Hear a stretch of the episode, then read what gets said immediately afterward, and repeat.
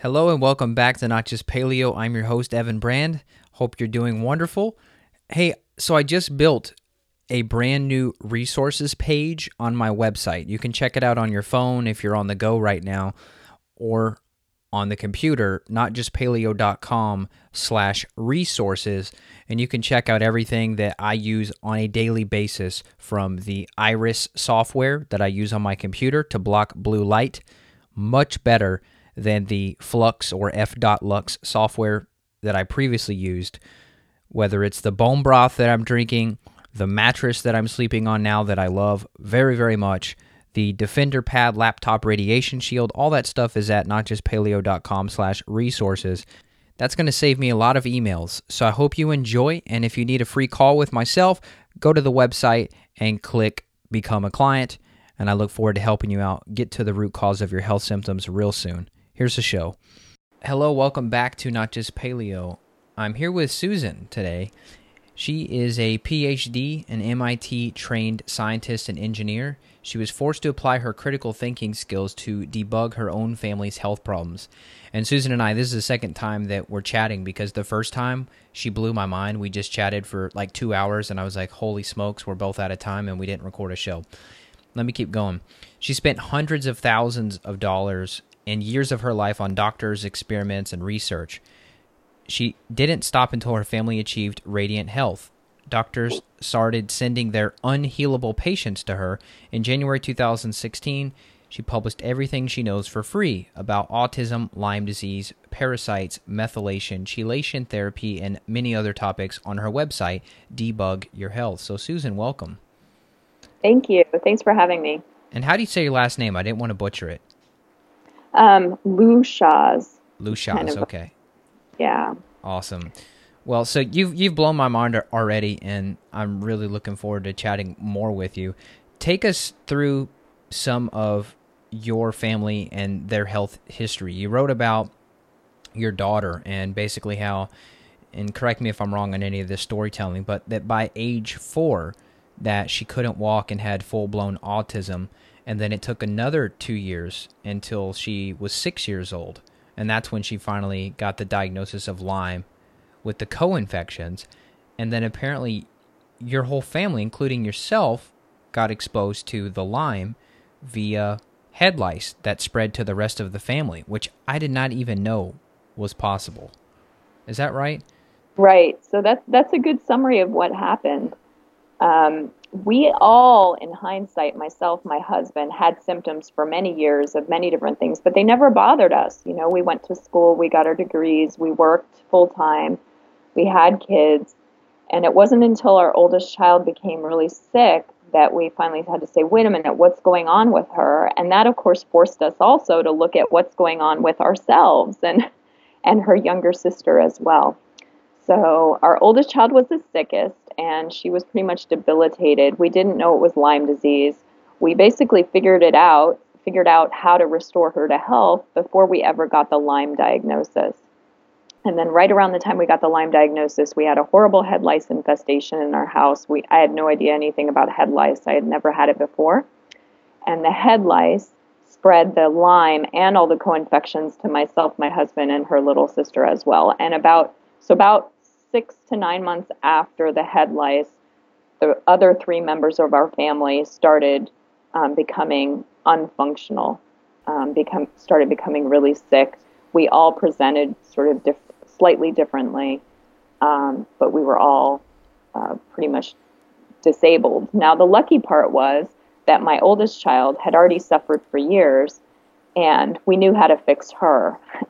So it was relatively easy or fast, I would say, to fix the other three of us. We were pretty sure it was Lyme from the big beginning. When I thought back and pieced it together and said, "Oh, it must have been that head lice because we're all getting sick at the same time, and we all had head lice, and we all had scabies from head lice and stuff like that." So kind of pieced it together pretty quickly.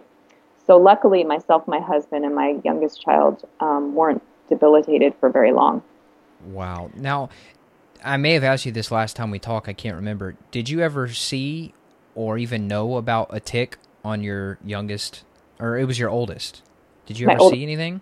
Yes. Um, she was bitten twice, once at age one, one and a half, and once again at age three.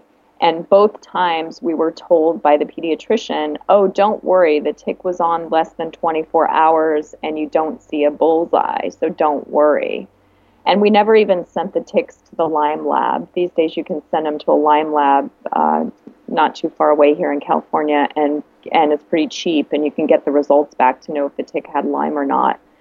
We didn't even do that. Um, we just believed, blindly believed what our MD pediatrician told us now that we have we had Lyme and we're Lyme literate, we know that's completely not true. No matter how long the tick is on, it can transmit Lyme and co-infections, and you don't always get a bullseye rash. In fact, most people don't get a bullseye rash, and um, and now we're Lyme literate and we know all of that. So, so um, yeah, that that's uh, what happened. Then she was bitten again at age. Um, seven, I think it was. Uh, and that one, we never saw the tick, but we saw the bullseye rash. So she got Lyme again um, when she was already healed and doing perfectly fine. She was camping and um, came home with a bullseye rash. So that one was a little different because that one we caught right at the beginning. So we put her on a hard round of antibiotics, which I do not advise or approve of but when you're dealing with Lyme um, and you've already had it once, and a different strain of Lyme and a different strain of all these co-infections could really take down her health in a big way, um, we played it conservative and we gave her a huge round of antibiotics after that that acute exposure. So was she picking up all these tick bites in California? Were you all going up in the mountains? Yeah, you're by the Bay Area, right? Yeah. Turns out the Bay Area is a Lyme endemic um, place, unfortunately. And I think generally what's happened is that we've we've gotten rid of a lot of our ecosystem for animals like deer and our parks and our for- forests. And so those animals are crammed into a smaller space. And those smaller spaces are the places that our family would go hiking and camping. So, um, so she got tick bites twice um, camping in San Jose California, and then the last uh, older tick, the acute tick bite, the one where we saw the bullseye rash, that was in Los Altos, California. So these are all relatively nearby parks for us, um, where people go hiking and camping all the time.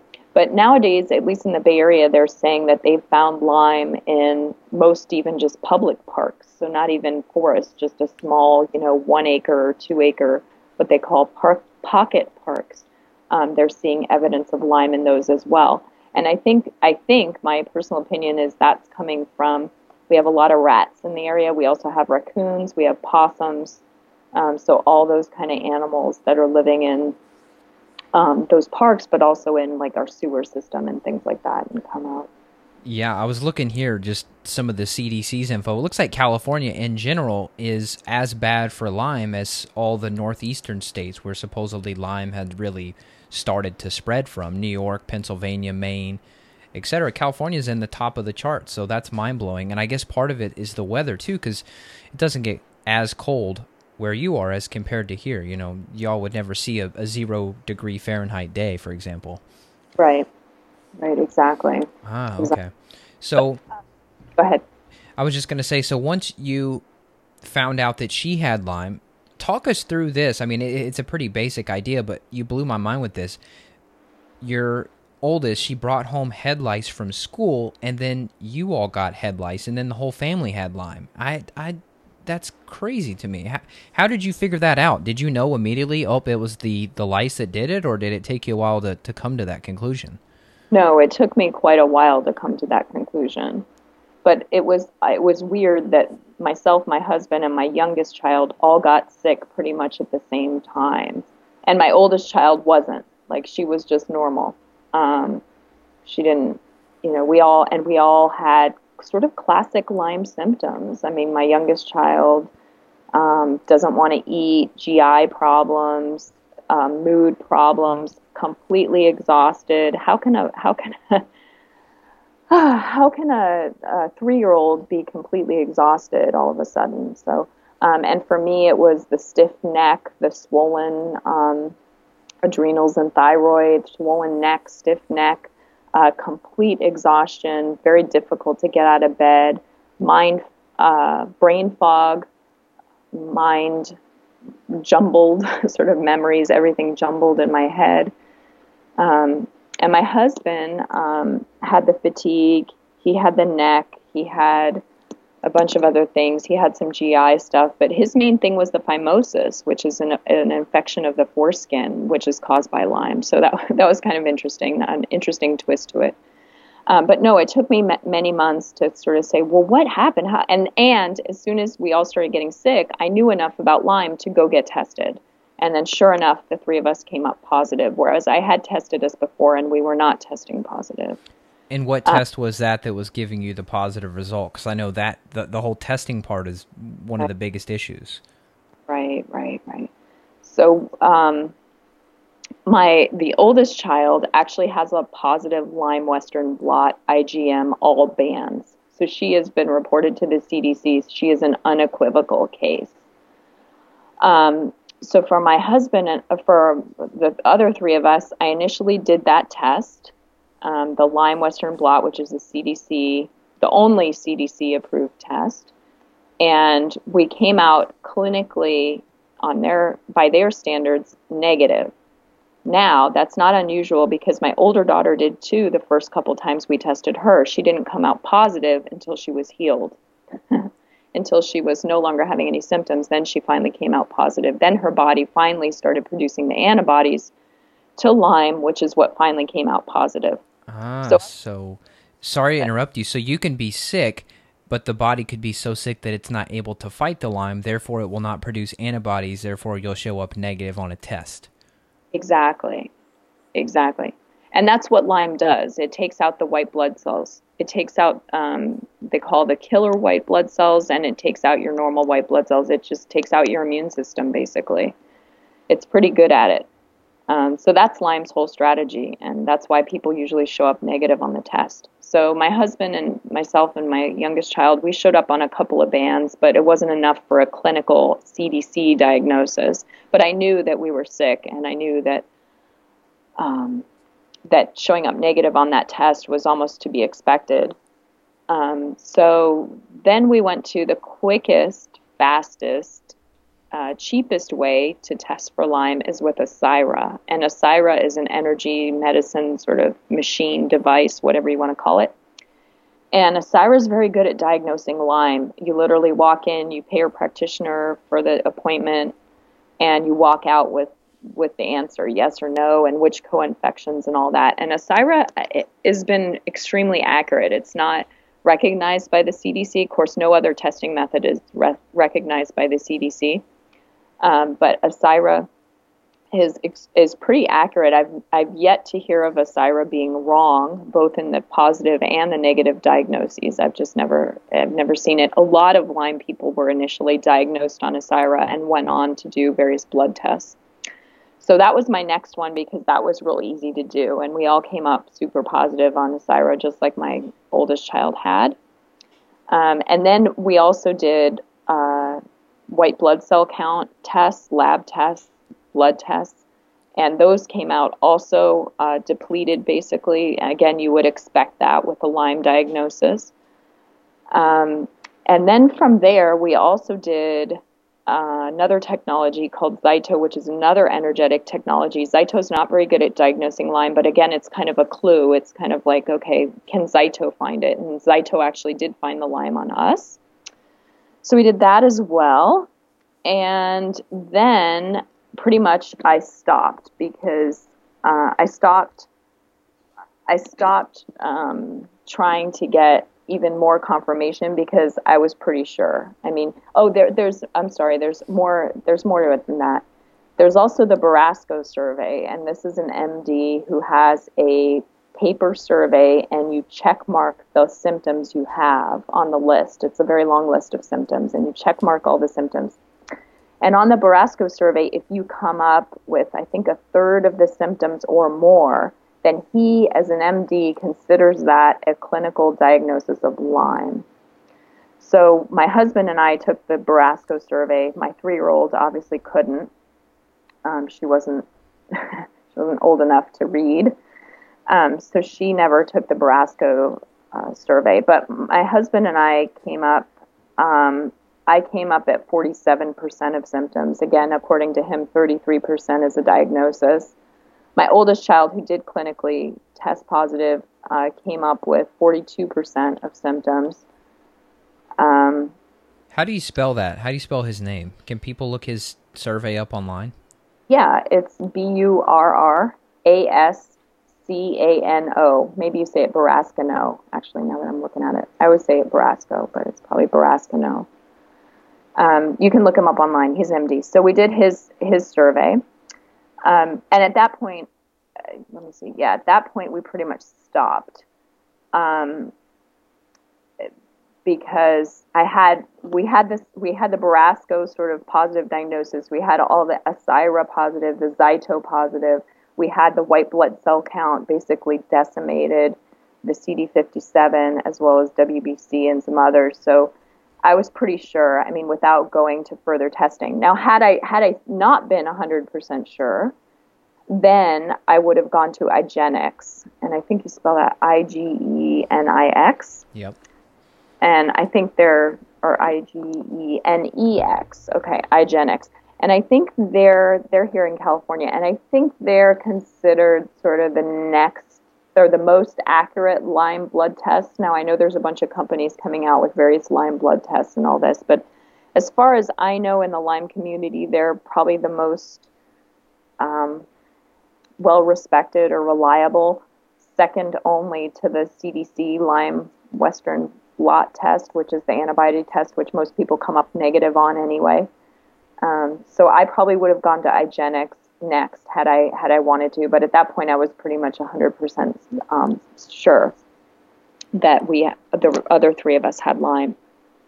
And getting the Lyme, ironically, now I can say was kind of a blessing because the Lyme forced me and my husband to deal with a lot of symptoms that we had just kind of been living with.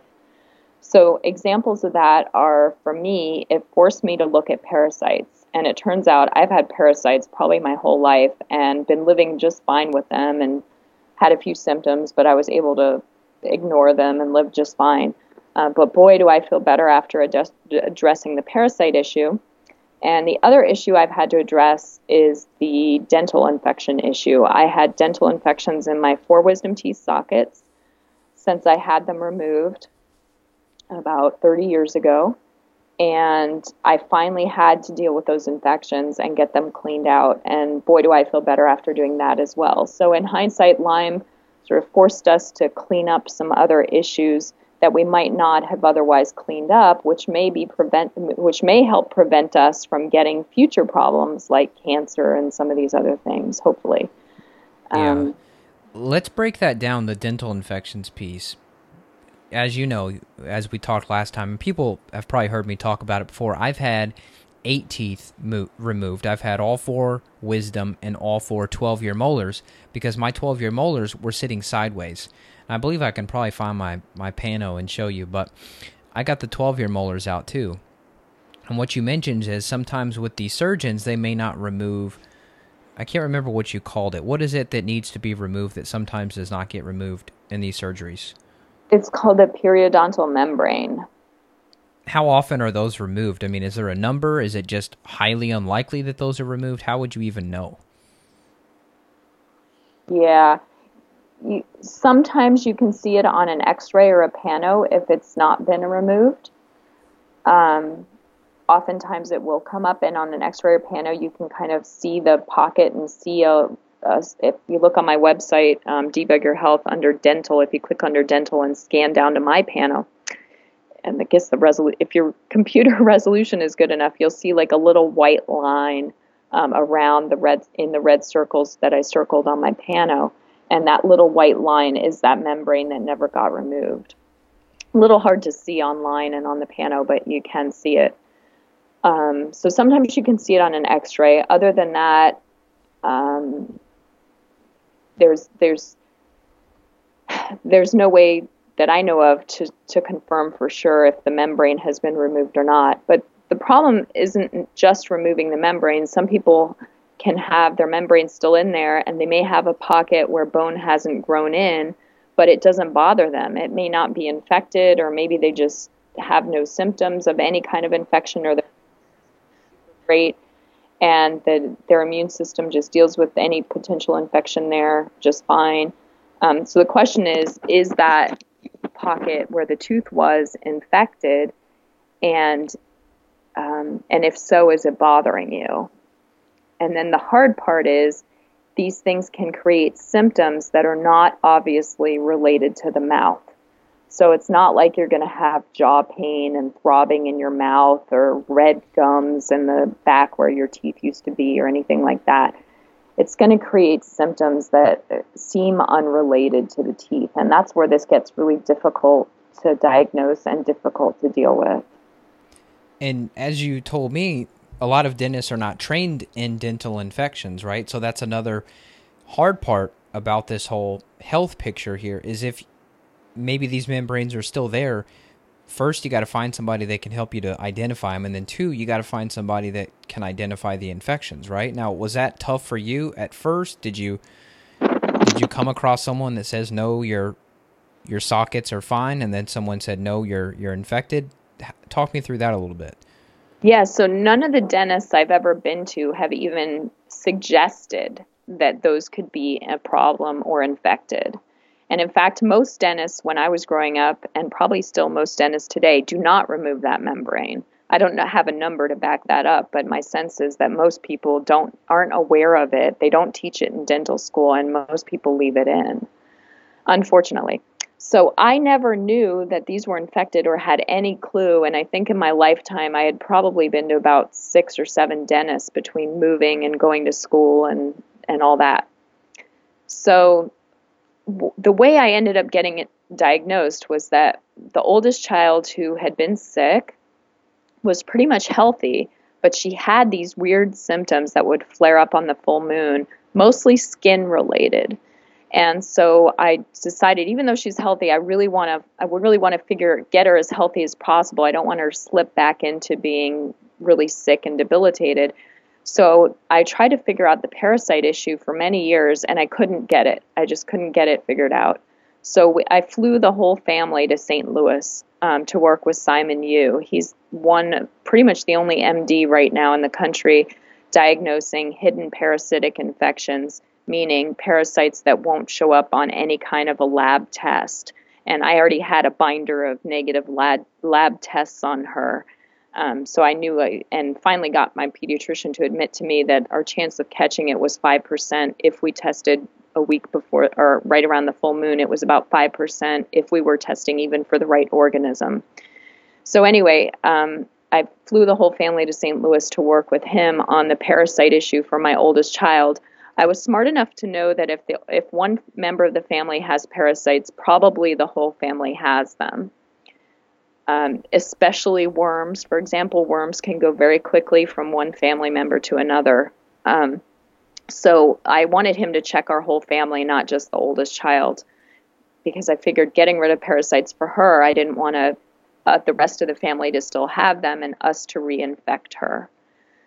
Well, while we were at Simon Yu's office, he also diagnoses hidden dental infections. So he ended up diagnosing my hidden dental infections, which is not what I came to him to do and not what I wanted him to do, and he did it anyway. Um, so how'd and, that work? What does he? He looks at you and he checks you out and asks questions and inspects you. And I know you've talked about some of the, I think you called it like, was it acupressure points that he was hitting, and then he came up with the diagnosis for you. Right. So for dental infections, the first thing he does is a thermal image of your face. And thermal images, if, I don't know if you've ever had a thermal imager, they're not that that expensive. You can get one. Anyone can get one and you can take a thermal image of your face. And he looks for asymmetries in the thermal image and he also looks for hot spots um, in around the mouth area, basically around the teeth, um, where where the roots of the teeth are. So he'll look for hot spots um, on your left side versus your right side or your upper versus your lower, especially in the teeth area. So that's not a diagnosis, but it's a clue. So he uses that as a clue. And then the next thing he does is he does AMA, which is acupuncture meridian assessment. So he has this old uh, Voll machine, is what it's called. It's basically a some a machine that measures impedance, and he measures that impedance or the resistance along these acupuncture meridians. And he looks for meridians that are what he calls out of balance. So this is actually a very difficult skill because you have to hit right on those meridian points. So he'll do points on your hands and points on your feet. He'll poke them with his machine and look for imbalances. Now, finding the right point is not easy. It takes a lot of practice and a lot of skill. So he's been doing this for 30 years and he can find points on anybody almost immediately. Um, but for those of us like me who know how to measure impedance just fine, um, still finding the points is difficult. And I have charts of the points and I can find points, but it's it's difficult for me. Like I I don't do this every day. I can do it. Um, I spend a lot of time learning how to do it, but I, it's still difficult for me to find points. He's very good at it because he does it all day, every day for the last 30 years, pretty much. Um, so anyway, he looks for merid- acupuncture meridians that are out of balance. And then his machine has a tray, and he can put various things on the tray to try to bring it back into balance. So he actually uses antibiotics just as a testing tool to test if they will bring that meridian back into balance. And if they do, he knows there's an infection along that meridian. And the meridians, the acupuncture meridians, it turns out, uh, correlate to various teeth. So um, it's called the tooth organ chart. There's a link on my website, but if you just Google tooth organ chart, you can get a sense of which teeth correspond to which organ and uh, and system in your body, basically. So another thing he looks at, in addition to all of that, so the thermal image and the AMA acupuncture measurements, is he also looks at the tooth organ chart and looks for your symptoms. He looks, do your symptoms align with some of the things related to the tooth socket that he's suspecting might be infected. So let's see, a good example of this is my wisdom teeth. And one of the things on the wisdom tooth meridian is the inner ear. And I have had ringing in my ears since I had my wisdom teeth pulled out. In hindsight, I can say that. Um, at the time, I didn't really realize that my ears started ringing after I got my teeth out. I just didn't pay attention to it. Um, but that's, for example, ringing in your ears is one that might, one symptom or one clue that might indicate or corroborate the theory that your wisdom tooth socket might be infected. Also, along just looking along the wisdom tooth um, example, inner ear, shoulder, elbow, hand, foot, toes, sacroiliac, a bunch of spinal segments, a bunch of vertebrae segments, heart, ilium, pituitary, anterior lobe. So those are some examples. Also, energy metabolism. Uh, those are some examples of things along that meridian. Uh, I can say that in hindsight, um, I had ringing in my ears. I had a lot of chiropractic issues, and since I got my wisdom teeth cavitations uh, taken care of, I no longer go to the chiropractor nearly as much as I used to. I do still sometimes go, but it's more like I've been shoveling all day on the weekend or something and I hurt myself. More of that kind of thing rather than a chronic kind of thing. Um, the ringing in my ears. I also had some weird symptoms that I wouldn't even say were on here. Like I had um, this draining feeling down the back of my throat. It's hard to really explain because I had it all my life, but now that it's gone, I can say, wow, that's so cool. It's gone. I don't feel like I'm constantly draining something behind my throat. Uh, the other thing was I had really a lot of tension, huge tension and muscle knots in my neck and my upper shoulders. And that literally just relaxed right out as soon as I got the cavitations taken care of. So these are, again, clues. So the things he uses, in summary, after all that, the things he uses to diagnose these are really sort of clues. They're not 100% definitive. And what happens is that when the oral surgeon goes in and does a surgery, usually they'll take a sample and send it off to Dental DNA or one of those companies for a, um, I don't know, call it autopsy or biopsy to see what organisms were in there. And then you know in hindsight, okay, I was definitely infected because here's a list of the bacteria that they found in there. Ah, I see it. I see this this test here, dental DNA testing. Is that right? That's right. So uh, most of the people I oral surgeons I know use them, and they'll take a sample from the cavitation. Usually, sometimes when they open up the cavitation, it'll be like a yellow pus or a green pus or something like that, and they'll just take a sample of that and they'll send it off to dental DNA. Insurance doesn't cover dental DNA as far as I know. Um, but but it is an option. Insurance will usually cover the oral surgeon though. That's incredible. So basically what would happen if I wanted to go get checked out, first I would go to that guy, which St. Louis is not far, so I'm going to I'm going to go just because I want to know cuz I'm curious. And then he would send you or I would find a dentist that knows about this and then they would basically cut open your gum and then they would take the sample out of the gum. Is that right? Right. So they would open up the site, the site where your tooth used to be or where the infection is. They would cut it open. And usually it's an oral surgeon, not a dentist who's doing this. Okay. But there are some dentists who do it, but usually it's an oral surgeon who's doing this. They would open it up and they would clean it out. So that's where you really want to have an oral surgeon who uses ozone because you can't see these bacteria. He can't see them when he's in there. Um, so you really want someone who's going to use ozone or something that's really going to sort of kill everything because that's going to give you your best chance of success. You want them to remove um, the periodontal membrane if it's still, if you know whatever's still left of it or whatever's still there of it, and clean the area out. Um, and then they stitch you back up. Usually, I have a cavitation surgery checklist on my website, so maybe take that with you to print out and make sure you get all those things. Um, usually they'll do an injection of ozone after the surgery. I recommend post-op injections of ozone as well, just to make sure you don't get get another infection festering in there. And infections, this unfortunately after cavitation surgery, you can still end up with cavitation. So this is to prevent um, the unsuccessful cavitation surgery. So you want someone who uses ozone who potentially does post-op ozone injections and sometimes they'll also inject inject Traumeel or some kind of um, PRF, plate, uh, plasma, platelet-rich fibrin, to help the area heal. They spin that out of your blood. I think that's worth it as well. So um, that's a short answer to how to get cavitation surgery. Wow. Okay. So let me get this straight. So you would go, you would want to figure out if you could get diagnosed with the issue first. You would say maybe you could skip that step and go straight to an oral surgeon that could just test you. But to save yourself the surgery, you could go try to figure out if you have that for sure, if it's highly probable that you have it, and then go get checked out. They'll cut it open, they'll give you ozone, and then will that kill everything then? I mean, when they open it up and they're cleaning or scooping out or testing, and then they and then they stitch you back up, could you be potentially cured at that point just by the investigative and cleaning part, the infections could be gone if they did a good job? Yeah, if they did a good job. Now that's a question. Usually it's hard. I think personally, my opinion is it's hard for them to get 100% of the bacteria out.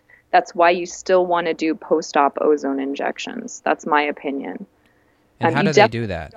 don't want to go back. You don't want to do this twice. I've done it twice, and let me just say, you don't want to do it once, and you really don't want to do it twice.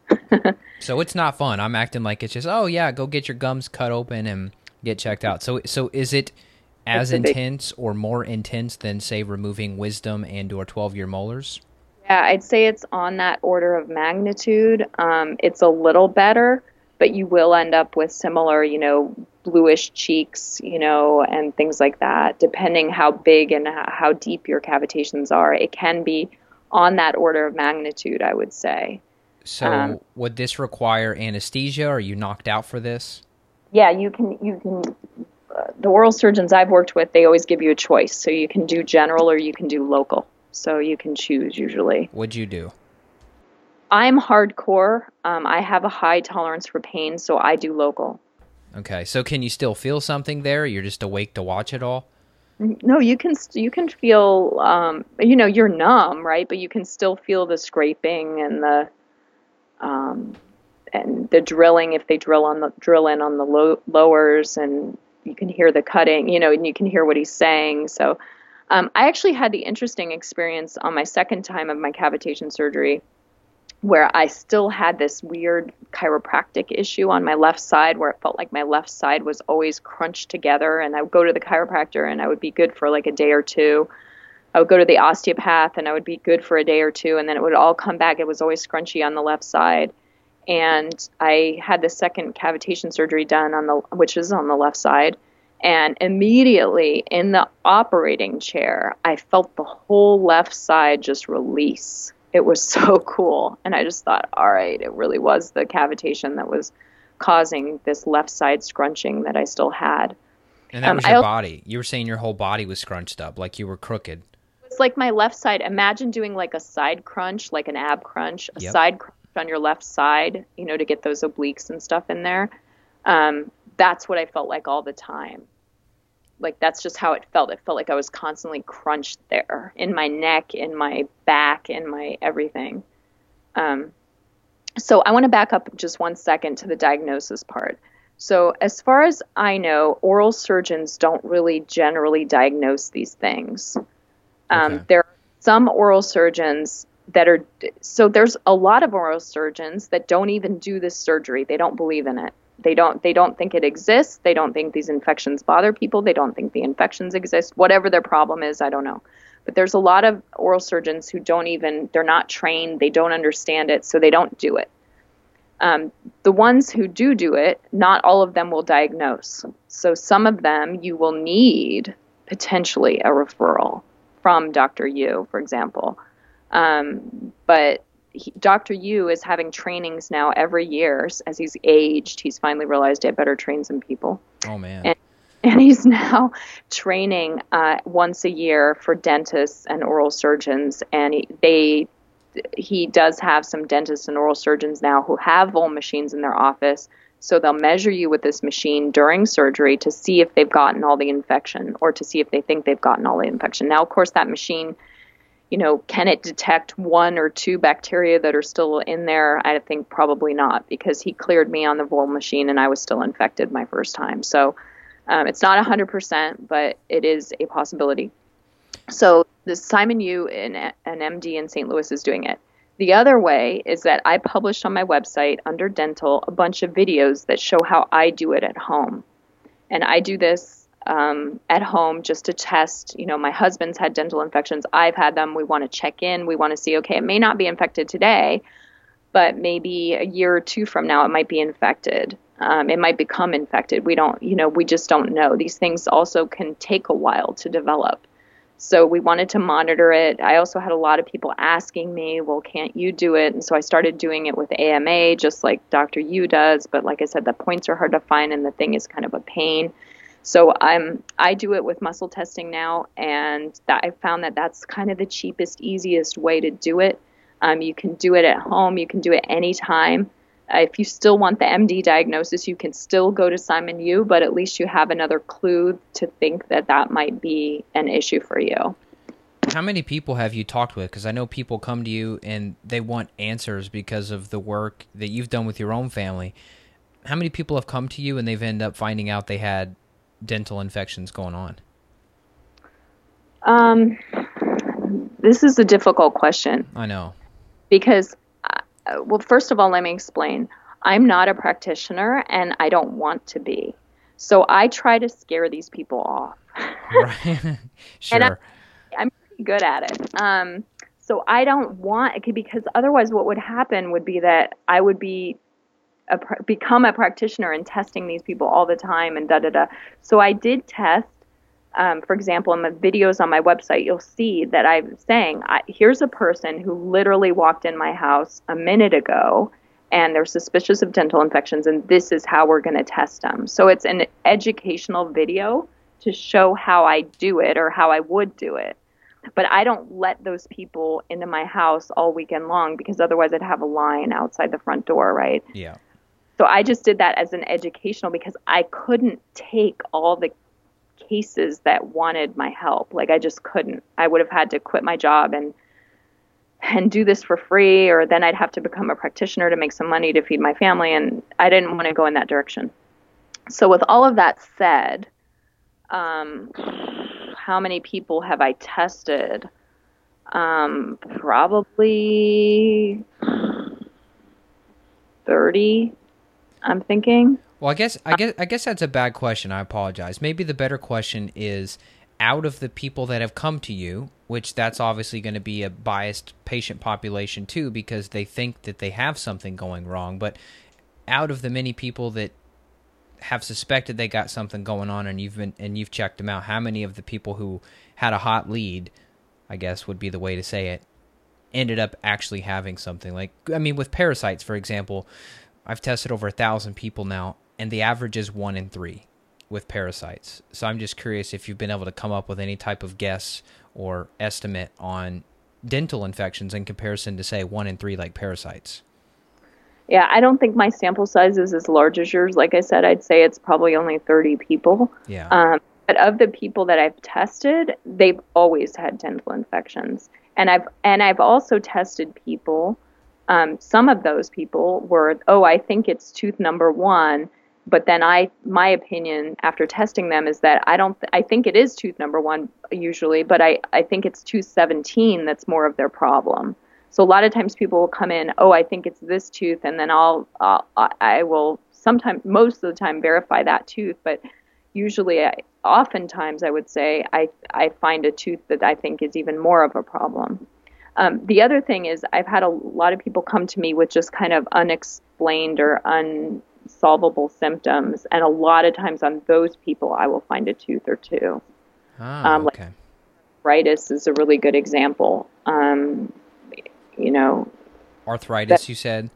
Yeah, arthritis is a really good example because um, it's not often looked for. Dental problem dental problems aren't often looked for in arthritis, and uh, you know, uh, for some reason, dental infections, this chronic infection thing is really good at causing arthritis in some people. So that's a good example of I've had a few people come to me for various arthritis, various variations on arthritis, and I've almost always been able to find a tooth or two on those people. Okay. And forgive me if you've said this already, but in terms of testing for the infections, you said there's no good test for dental infections. Is that right?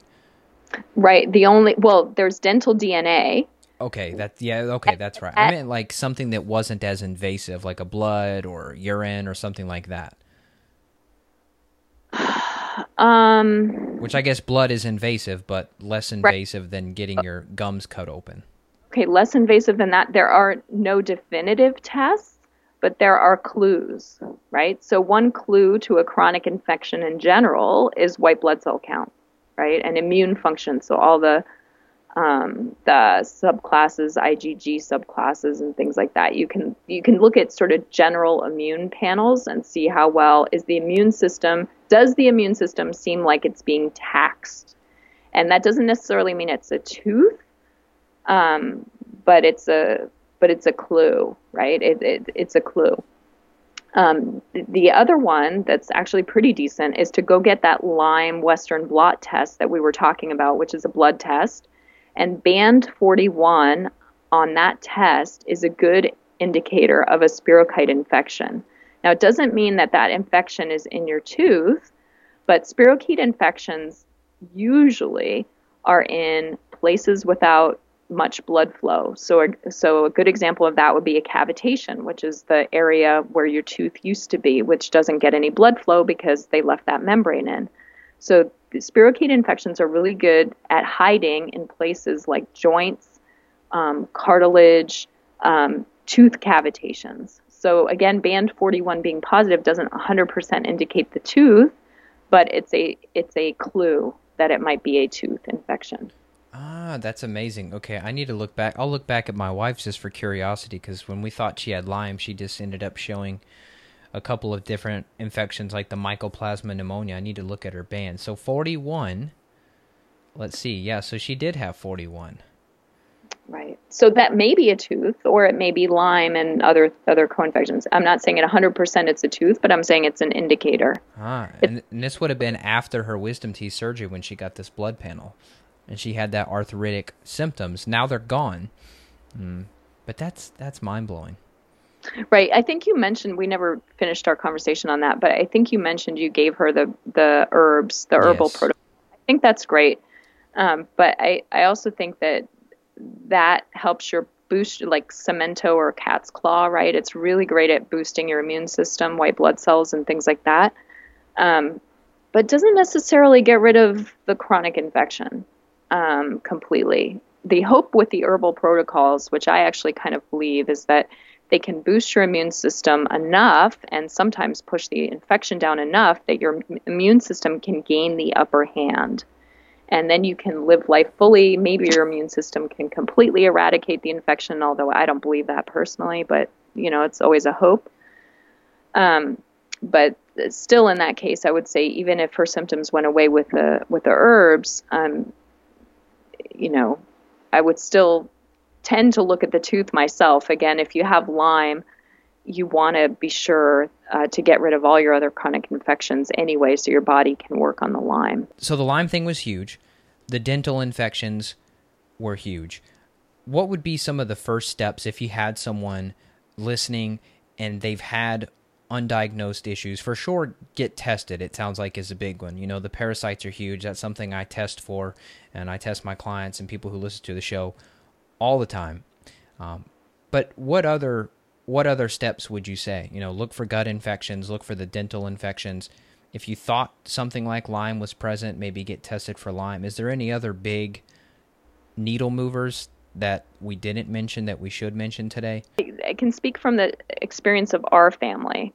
Um, the big things for us were the diet, the lifestyle. I mean, that was kind of number one. Heal, heal leaky gut, right? So that included big steps of that were diet, lifestyle, um, hernia, stomach acid. We had to address all of those for that. But the big, the number one most bang for our buck was probably in the in the diet lifestyle area, just to get the immune system and the body working again. That's great. We had miracles in dental. I already talked to you about that a little bit. We had miracles in parasites. Um, once we finally got some of the hidden parasites diagnosed and treated, we had miracle improvements there. Um, we also had miracle improvements with frenectomy, which maybe sounds funny, um, but it's this flap of skin underneath your tongue. And it turns out that even if you don't speak with a slur, and even if you don't have an obvious tongue tie and you breastfed your you breastfed as a child just fine, you can still benefit from frenectomy. And I don't think we really fully understand this. I only did a frenectomy because I didn't want my youngest daughter um, to be alone. She had a speech slur and um, she had um, a clearly tight frenum, and I didn't want her to go through surgery alone, so I did it with her, which is not necessary. Oh my gosh! So you got now, and forgive me because I'm naive to this. You got, you got that cut. Is that what they do? Right. So it's the flap oh. of ah. under your tongue. And if you don't have one, some people don't really have a frenum to cut, and that's great. That's awesome. But some of us have sort of what I would call a slight tongue tie. Like we're, I'm not tongue tied enough that I had a speech slur, but I was. If you look at the pictures on my website, or if you if you look at me, you can see that I do have a little bit of a tight frenum, frenulum. So um, I only did it because my younger daughter did it. Otherwise, I wouldn't have done it. Uh, but boy, did that help. I mean, my whole, I used to be kind of hunchbacky in my upper back. I was kind of always hunchy, and I just thought that's from years of working in the lab and studying. Uh, but after my frenectomy, I just, that straightened right up. And it's really weird, but after the frenectomy, I feel like I can detox better. Um, I feel like I can um, make, I can live a wider range of lifestyles, meaning I can eat, I can drink a half a glass of wine without my body kind of going into shock or something. Um, I, I just feel like I, I detox better with a frenectomy. How do you make sense of that? I don't. I don't. And there, there pretty much no. There's one study. Um, I think it's on Ben Lynch's site. He he talks a little bit about tongue tie and methylation. So he talks about the link between your body's ability to methylate and your tongue tie. I know we have some oral myofascial therapists here who pretty much look at your frenulum under your tongue and say, okay, you have an MTHFR mutation. I don't even need for you to test for it, right? So there is some kind of tongue uh, a correlation between the frenulum and the and the MTHFR that we don't really understand fully yet.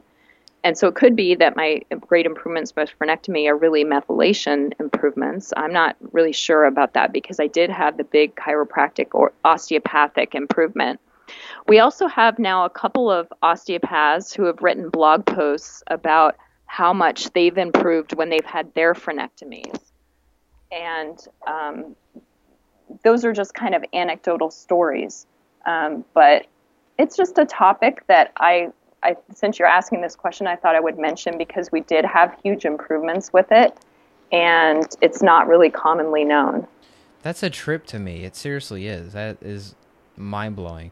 And did you write about that? I believe you did on your website as well. Yeah, there's a frenectomy tab um, on my website. The other thing I, I just want to mention um, after parasite medications, Simon Yu recommends gallbladder liver flushes. And I don't know if you've ever done one or if your listeners do them, uh, but they are really helpful. And I never would have done them had had he not told me to. But he says even healthy people should be doing this four times a year.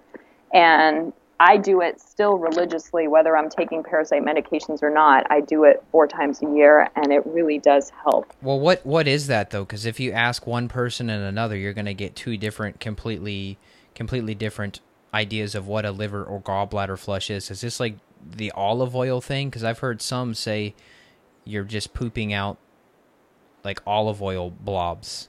Is that the same thing, or is that something different? Right. So it's pretty much the same thing. Simon Yu, the, again, the MD in St. Louis, he has on his website his recommended gallbladder liver flush. I have a link if you click on gallbladder on my website, Debug Your Health.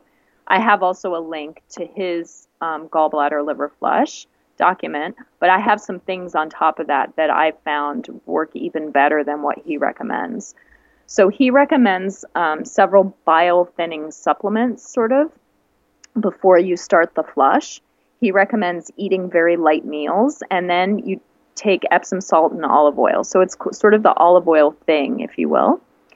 Um, I've found a couple of variations on that that I think work a little better. I do it fasting because I think it works a lot better fasting. I get better results. I get more out. Um, as for what you poop out being um, olive oil blobs, um, I don't think so. Um, I'm actually have a post coming up soon with pictures of the bile sludge that we have excreted, as well as some gallstones. Unfortunately, I don't have as many good gallstone pictures, but my husband has put out some very good sized gallstones. Um, gallstones tend to be white or cre- or cream in color, kind of like a liver fluke color. And the uh, bile sludge or the greenies tend to be green. They are bright green in color. Um, so we've gotten really good results after that flush. Now, if you want to take the stance that you're just pooping out olive oil and you're not really cleaning out your bile, um, that's fine. That doesn't bother me. But all I can still say is that I feel really good after doing them. And that's after fasting for three days and then drinking a cup of olive oil. And I'm saying I feel really good and I'm always glad I did it. And I always want to do it again in a couple months when I feel like I need it again. Sure. And, and I have no clue. I've personally n- never done it, I don't have any experience with it. I've just heard some say, yes, they're amazing, and then you hear other people say, nope, it's it's not even real. It doesn't do anything. So it's hard to get it's hard to get truth about it because you hear so many, you hear things on both sides of the spectrum with almost anything in you know complementary health, but especially especially that one. Right. I I've tried it. Um, the first time I did it, I think I didn't really think it was that useful. I don't think the second time I thought it was that useful. Um, and Dr. Yu says you're supposed to see these greenies, and if you don't see greenies, you need to do it again. And I was kind of like, well, darn him you know, I don't see any greenies. so I did it until I was like, darn him, I'm gonna get, I'm gonna see greenies. And so finally, I I I saw greenies. Like finally, I did it. Um, the basically the trick for me was fasting. I'm always hungry and I like to eat, and I work out and I'm pretty fit. Um, so for me, eating light meals is really hard. Um, so I found that for me, fasting really worked. And once I started fasting, and also I added extra, um, extra Stonebreaker and, and uh, and bile thinners, uh, extra uh, um, on top of what he recommends. Once I did that and I fasted, then I finally started getting the greenies out, and then I started finally feeling better from wow. them. Now, so what'd you notice? Energy better? Like what type of symptoms changed? Hard to explain. It's it's it's energy. It's like wow, I feel cleansed. It's it's energy, and it's also this feeling like I lost a pound in my liver area. And I don't know how else to explain it other than that. Imagine you have a pound uh, baseball or something in your liver, liver area, and all of a sudden you flush that out. It just feels lighter. That makes sense. I understand really that. Explain. My husband um, did flush out gallstones, so that was obvious, really obvious. He had severe pain in his liver gallbladder area. We did liver massage, um, a bunch of other things and finally, I convinced him, okay, you really need to do a good flush. And so he was against it, of course, but he finally did it. And he got out the stones. We saw them. Um, and of course, the pain was immediately gone. Wow. So now, for him, it was a big deal. Now, did you pull out the stones? Did you try to hit them with a spoon or something and see? I mean, is it just solid, solid rock basically consistency? Um, the stones, yeah, they're cal they're they're calcified basically. So it's like I don't know if you've ever looked at a calcium deposit. They're not super hard. It's not like granite. It's more like a I don't know, a calcium deposit. Yeah. Um, like a like something slightly crumbly, right? If if you if you pinch it between your fingers, it sort of pinches and sort of crumbles a little bit. Um, that's kind of the consistency. Whereas the bile sludge, the greenies, as they call them, those are you know almost like I don't know they're almost like jello or play-doh kind of consistency and bright green. And sometimes what happens um, is that the greenies, the small greenies, they can start to calcify as well on the outside and become stones. That's a trip. And we've seen that as well, like in our excretions over the years with this, with doing this, that, you know, sometimes we'll have some that we can see um, actually has started to calcify. Wow. Yeah, I picked. I've actually. I don't generally sort through my stool, but but in this case of these greenies, I really wanted to kind and gallstones. I really wanted to kind of feel them and see what they look like. So I got out my trusty plastic spoon and my paper plate, and I fished some of them out and sort of cracked them open and stuff like that. Um, not something I normally do, but I have a post coming out in a couple months here on with pictures of of all that of the milestones. That's a uh, trip. Stuff like that. Wow. Well, we got to wrap this thing up. I'm sure we could chat for hours. People can go check out your website. I mean, there's there's a wealth of info here because the thing that that I really enjoy about your story and everything that you've done is you've been in the trenches yourself, which is always the funnest thing to read. It's not theory, it's proof of everything that you've gone through, all the trials and tribulations. So we'll send people back there to debug your health. And like you mentioned, you're not a practitioner; you're just sharing this story. So, right. Well, thanks for having me having me on your show. It's been fun, and I hope uh, some of your listeners have have at least been exposed to some other ideas of what might be causing some of their um, fatigue and symptoms. I appreciate it. Is there anywhere else that people can keep up with you? Do you post on any other place besides your website, social media, anything like that, where you post articles, or is it mainly the website? mostly my website. I do. There is a debug your health Facebook, but it's not. It's not super active. Again, this is not my um, not my full time job, and I'm not trying to get um, I don't know tons of subscribers or anything like that. Um, in fact, I'm a little crotchety and try to scare people away and just say everything I know is on my website. So go read it. And if you and, and I, but I do answer questions. So if people see something and they're confused or it's not clear, I do actually answer those questions actively, both on YouTube for the videos and on my website. Um, usually now it's gotten to the point where the information is pretty good, and usually the questions coming in are really good ones. So cool, awesome. Well, Susan, thanks so much for your time, and we'll keep in touch. Yep. Thanks for having me. All right. Take care. Bye. Okay. Bye bye. All right, I hope you enjoyed that episode with Susan. As I mentioned in the beginning of the show, if you go to notjustpaleo.com slash resources, you can check out the bone broth I'm drinking, the Defender Pad laptop shield I'm using, the Iris software that I'm using that costs $2. that blocks blue light during the daytime as well on my computer, to the mattress that I'm now using and have settled on, to the coconut oil that I use, to the specific oral care products, everything. I get hundreds, if not thousands, of emails per, per year about, hey, I heard you mention this. What do you use? Hey, what do you use for this? How do you send emails to your clients? How do you build your website? All of that business tool stuff that's there too, not just paleo.com slash resources. And as always, I block out a few hours a month for 15 minute consultations at no charge to discuss your health symptoms, figure out if we're a good fit for each other. I guarantee you've probably been listening to this show for a while, and for some reason you've not pulled the trigger. I always love asking that to my new clients. What made you finally pull the trigger? And it's like, you know what? I've had to hit rock bottom, or I had to realize I needed help, or something. I love hearing what triggered people to reach out and get help. That is my main concern in life, making sure you're as healthy as humanly possible so that you can do the things that you want to do with the people you love. Why be healthy if you're just going to sit in a box? Get out, explore the world, enjoy yourself. That is my goal and my passion you can get that 15 minute free call with myself. Or look, if you want to skip the uh, icebreaker phase and just go right into the one hour call with me, you can schedule that as well, not just paleo.com. All right, take care. Merry Christmas. Happy New Year. We'll talk soon. Bye bye.